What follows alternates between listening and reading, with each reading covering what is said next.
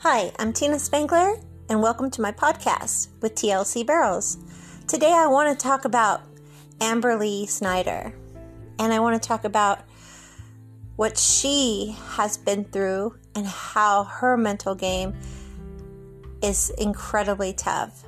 So often we all think about our life as being really hard. And when we think about it that way, those images negatively affect us. If we would approach life with a different attitude of gratitude, thankfulness, and blessed, as well as determination to chase our goals and our dreams no matter what, Amberly would be a wonderful example of that. As many of you have heard her story, she is a paralyzed barrel racer from the waist down, and she's actually winning rodeos as a paralyzed barrel racer. She'd barrel raced all her life and had a tragic accident in her vehicle driving. Um, and when she woke up, she was shocked to find out that she was paralyzed. And when she started therapy, she came was asked a question, "What are your goals? What are your three goals?" And she said, "That's easy: walk, ride, rodeo."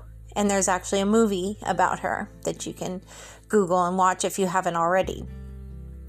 So while she has never walked, she definitely has rode and she definitely is rodeoing, and that is paralyzed. So, what I'm trying to say with this awesome example of pure determination and the fact that she she has probably been through every emotion there is. I couldn't possibly know what that's like, but I imagine there was every emotion from sadness to anger to denial to everything you go through when your life is tragically changed. But then there comes a point where you feel thankful that you are still alive and thankful as you see things in a different perspective. I was once told a story about a cross, and someone prayed to God and said, God, why is my cross so big to bear? I just can't handle anymore. And God said to the person praying, Go in that room and pick whatever cross you want and that will be the cross you will bear from now on. So the person was like, "Oh, thank thank God, thank you for letting me do this." And they go in the room, they look around, they look around and they look behind some big crosses and they find this little small cross and they take it out and bring it out to God and say, "This is the cross I want." And God says, "But that's the cross you already had." So oftentimes we think what we're going through is hard, but it's nothing compared to what other people are going through. And I'm not trying to make light of any situation, but I just want you to have a mind shift and a mindset change to look at Amberly. She taught herself to get strong again in her upper body.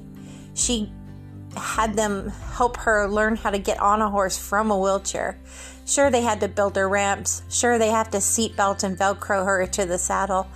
But if you watch her compete now, you wouldn't even know she was paralyzed if someone didn't tell you because she is over and undering her horse for speed.